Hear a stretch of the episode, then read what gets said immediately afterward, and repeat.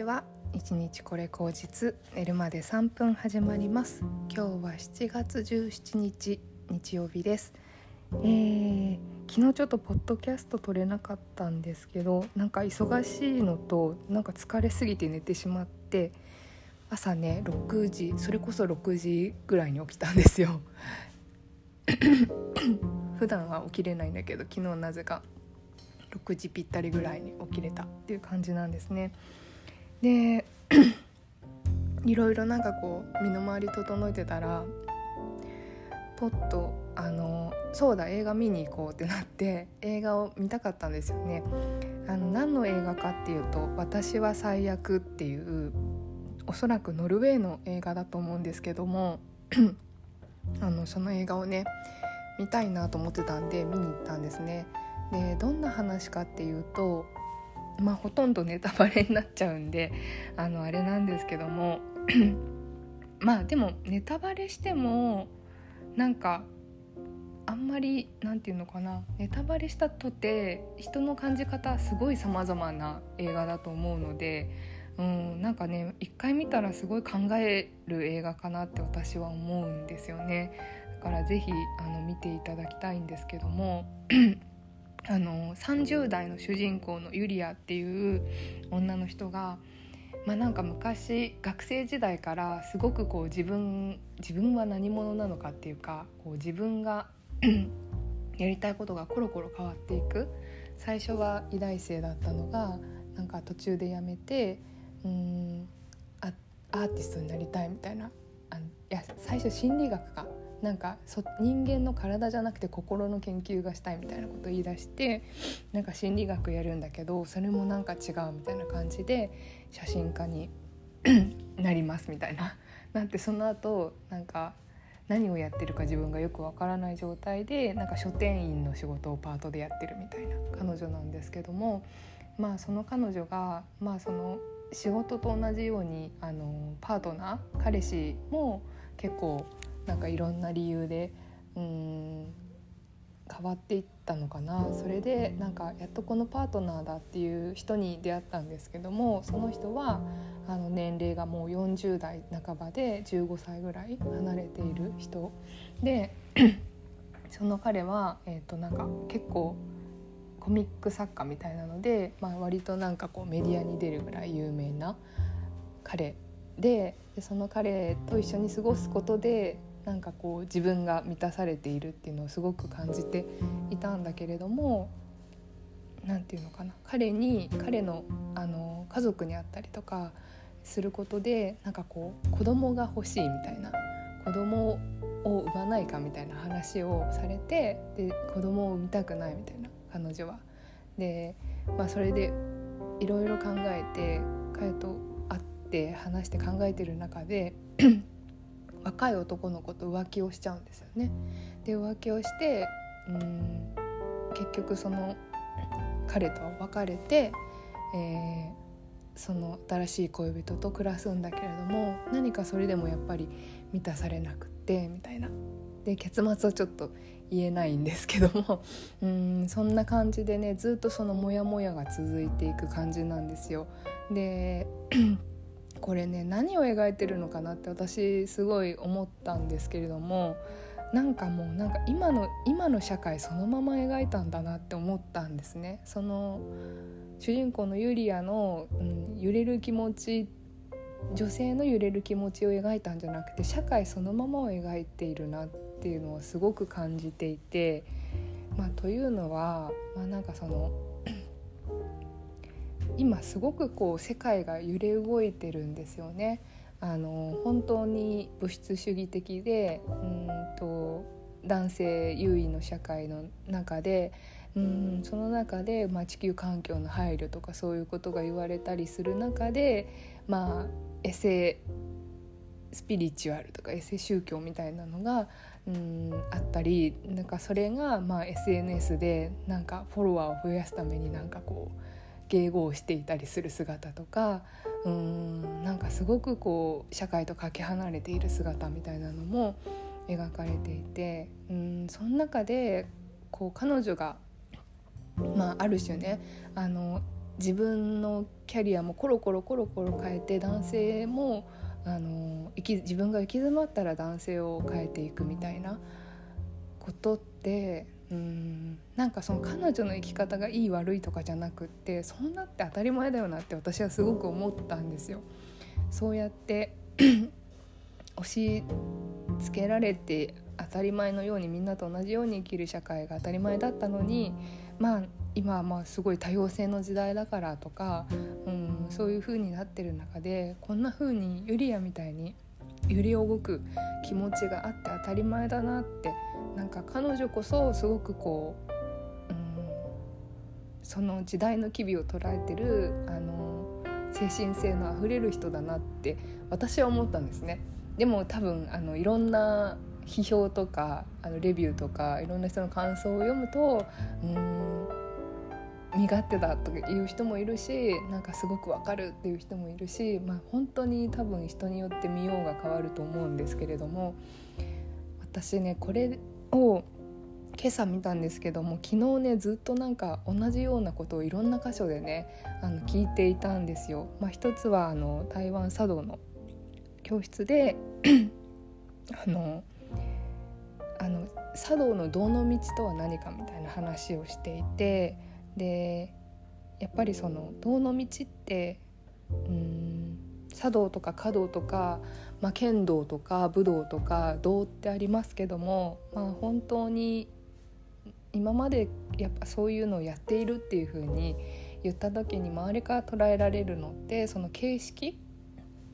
その道という形式を学ぶということではないかっていうふうによくとらわれがちなんだけれども私はずっとその中にこう精神スピリットがあるなっていうふうに思うんですよ。だからお花をきれいに生けられるからすごいとかじゃなくて花を生けるっていう行為は何かそこに何の意図があるのか真意があるのかどんなことを、うん、思ってやっていることなのかとか、うん、茶道も同じなんですけどもまあそういうことをすごく探求して私はやっているつもりなのでなんか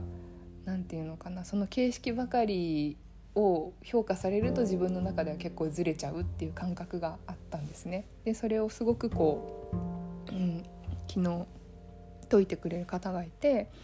まあなんか心とうん心の内側に入ってその内側の自分をこう見つめるというかそういうことによって自分でそこが何かこう心の奥底が変わるっていうことなんですよね。でそれが外側に出てくるとお茶としていいお茶が入れられたとか何かそういうこう、うんうん、心と体の変化っていうもののつながりがあるんですよね。でそれってなんかすごくこううんこの経済合理性の高い社会でいうとうんお茶を入れる価値っていうのはなんか美味しいとか美味しくないとかなんかうん美しいとか美しくないとか価値になるとかお金を払ってもらえるとかそういうところじゃないところにすごく価値を私は感じているんだけれどもとはいえなんか今ってそういうこう資本主義の中で生きていく中でそんな甘っちょろいこと言ってられないよ心が大事とかみたいな話もあると思うんですよね。でそれは本当にその通りだしうんなんかこうなんていうのかななんかその心のアプローチをすることによって越に入ってる状態をなんかちょっと怪しいとかかっこ悪いとかそういうふうに思う人もいると思うしそれもそうだなって私も思うんですけれどもでもやっぱりなんか人間って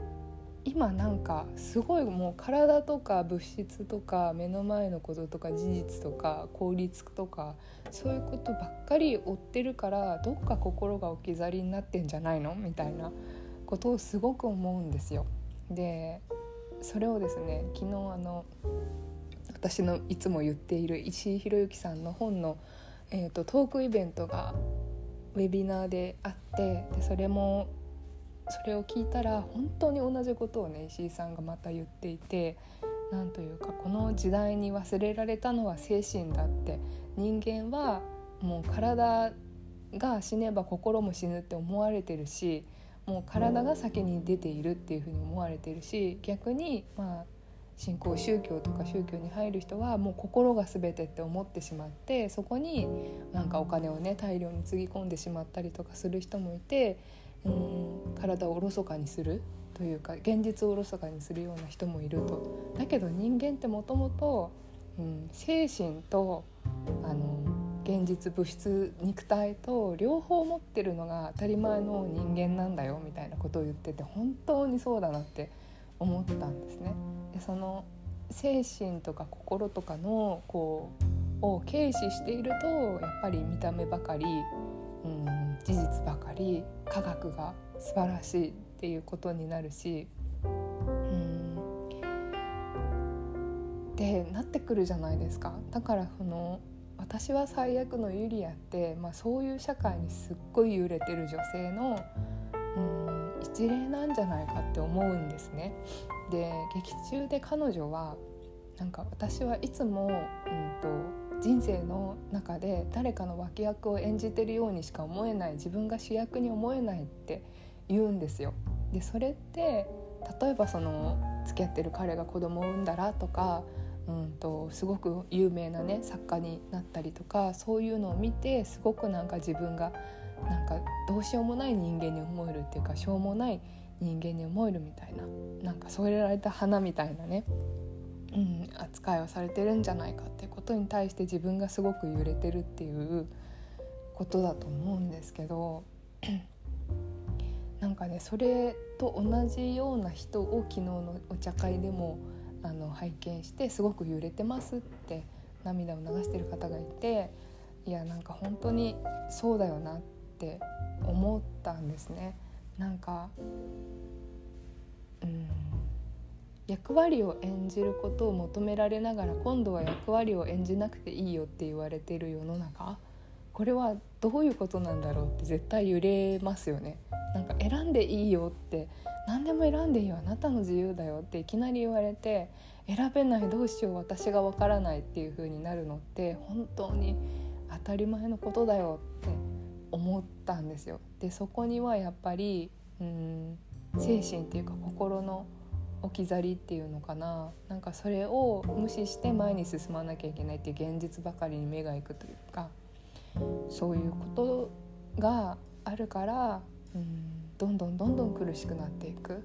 なんか妙齢になったら30代になったら子供のことを考えて当たり前でしょ女性だったらっていう風な現実に突きつけられたり。うんなんか自分はアート活動をしていて創作活動をしていても誰にもなんか認められない書店員だっていう風に思っている自分に絶望したりうんそんな風にねなんかうん現実に押しつぶされそうになるっていうのはいや本当に誰の心にでもある当たり前の今の社会の現象を描いているなっていうのをすごく感じたんですよ。でその時にやっぱりじゃあそういう人はどうすればいいのっていうふうになると思うんですけどもうんなんかなる何て言うのかなそれはすごくこういっぱいいっぱい頭で感じてることだから頭で感じていることを心に下ろしていかないと解決する方法ってないんじゃないかなって私はなんか思ったんですよね。なんかこうああしなきゃいけないこうしなきゃいけないでも自分はこう違うこうなんなきゃいけないって頭で考えてばっかりいると現実に体が追いつかなくなっちゃう。心も追いついてない。心なんてそもそもなかったかのようになってしまうんじゃないかっていうふうに思っていて。うん。いやなのでねやっぱりそのうん。まあ、ちょっとこれもネタバレなんで言っていいかあれなんですけど最後やっぱ彼女が、うん、元恋人が亡くなってで自分が結局、うんと映画の劇中のうん、映画の撮影であの主演の女優をしている方を撮るカメラマンスチールカメラマンとして最後一人で仕事してるっていう姿が描かれて終わるんですけどもなんかねそこで私はその前に彼女がずっと自分の人生の脇役しか演じていないっていう言葉がすごいパッて蘇ってきてでその映画の主役を演じていた女優さんは自分の演技に満足ができなくってすっごい悲しそうな顔でもう最悪だわって言ってるところをスティールカメラマンとして写真を撮るユリアっていう姿なんですよ。でもしかしたらそれは見方としてはそのまだまだそのスチールカメラマンとして主役じゃなくて脇役でいるっていう考え方かもしれないけどもその主人公だって何て言うのかな主役になりきれないというかうんまるでなんか脇役にされているような姿っていうのがあったわけでだから結局主人公って何なんだっていう話なんですよね。なんか幻想なんじゃないかっていううん局その主人公になろうともがいていたユリアが最後あの選んだ道って一人の道でカメラマンの道っていうことなんだけどなんかそれは主人公今まで思い描いてた主人公らしいかっていうとそうではないっていうことなんだけどでも主人公でも脇役でも何でもないユリアが最後そこにいたわけでなんか私はそれがなんかこうそのままの姿かなってすごく思ったんですよね。なんか社会の中人の中うーん肩書きの中に自分を見つけようとしていた彼女の最後の姿がなんかそのままの誰の関係性でも定義されない自分っていうのかななんかそういうのがねあの素晴らしかったなっていうふうに思ったんですよ。でやっぱりうん何かをこう目指すことも素晴らしいし夢を描いてそういうその何かになるっていうこともめちゃくちゃあの生きるパワーとして意志を持つっていうことがねすごくエネルギーがあのあってあの生きやすいことではあると思うんですけどもなんかそこの限界が今やっぱり世の中に来ているなっていうのをすごく感じるのでなんというか何者にもなれない自分でさえ自分なんだっていう需要の心が何かこうそれを支えることがあるんじゃないかなって私は思うんですよね。で本当にこの競争社会の中であの女性も男性も同じように働く今ってあの自分を受容するタイミングってどれぐらいありますかって私は思うんですよ。今会社ですごいあの休職する人とかも増えていてそういうのを見ている中でうんなんかこんな自分じゃダメだっていうふうに思って心を悩ませる人たちを見て思うのはこんな自分もこんな自分っていうかこんな自分も自分なんだよっていうそのままなんだよっていうただの生き物だよっていうふうに思うし、うん、だからこそそこから始めるんだよまたっていうふうに思うんですよね。本当になんか1日1分でも3分でもそういうこうただの自分に戻る時間があることがなんかこの激しい変化の時代というかうん本当になんか悩ましいことがいろいろ起きる時代の中で生き抜くうんある意味大事な術というかねそういうことなんじゃないかなっていうのをすごく感じました。はいそんなわけでですねあの今日めっちゃ話しているかもしれない。そうですねめっちゃ話してますね。はいというわけでなんか東京は今日の昼間からやっと晴れてきました。さっきちょっと映画を見に行く前はねあの雨が降りそうな感じで傘を持ってたんだけど昼間今帰ってきたらめちゃくちゃ晴れてて夏っぽい感じになってます。はい。最近はなんか7時半から映画やってるんですね。びっくりしました。なんかミニオンズとかを7時半からあの子供連れてきてるお母さんとかがいていやそうだよねと思って朝の方が子供は元気だしいいよなってお母さん的にも人が少なくてねいいかなっていう風に思ったんであ朝の映画いいなって思うんで今度7時半の映画を見に行けるようにちょっと頑張ってみたいなと思いました。というわけで、えー、明日ねまた私いろいろとあるんですけれども今日は今日でいろいろとねあの久々に散歩を晴れの中にできると思うんでゆっくり羽を伸ばして、えー、明日もねちょっと楽しくなるように やっていきたいと思いますではでは皆さん良い祝日をお過ごしください。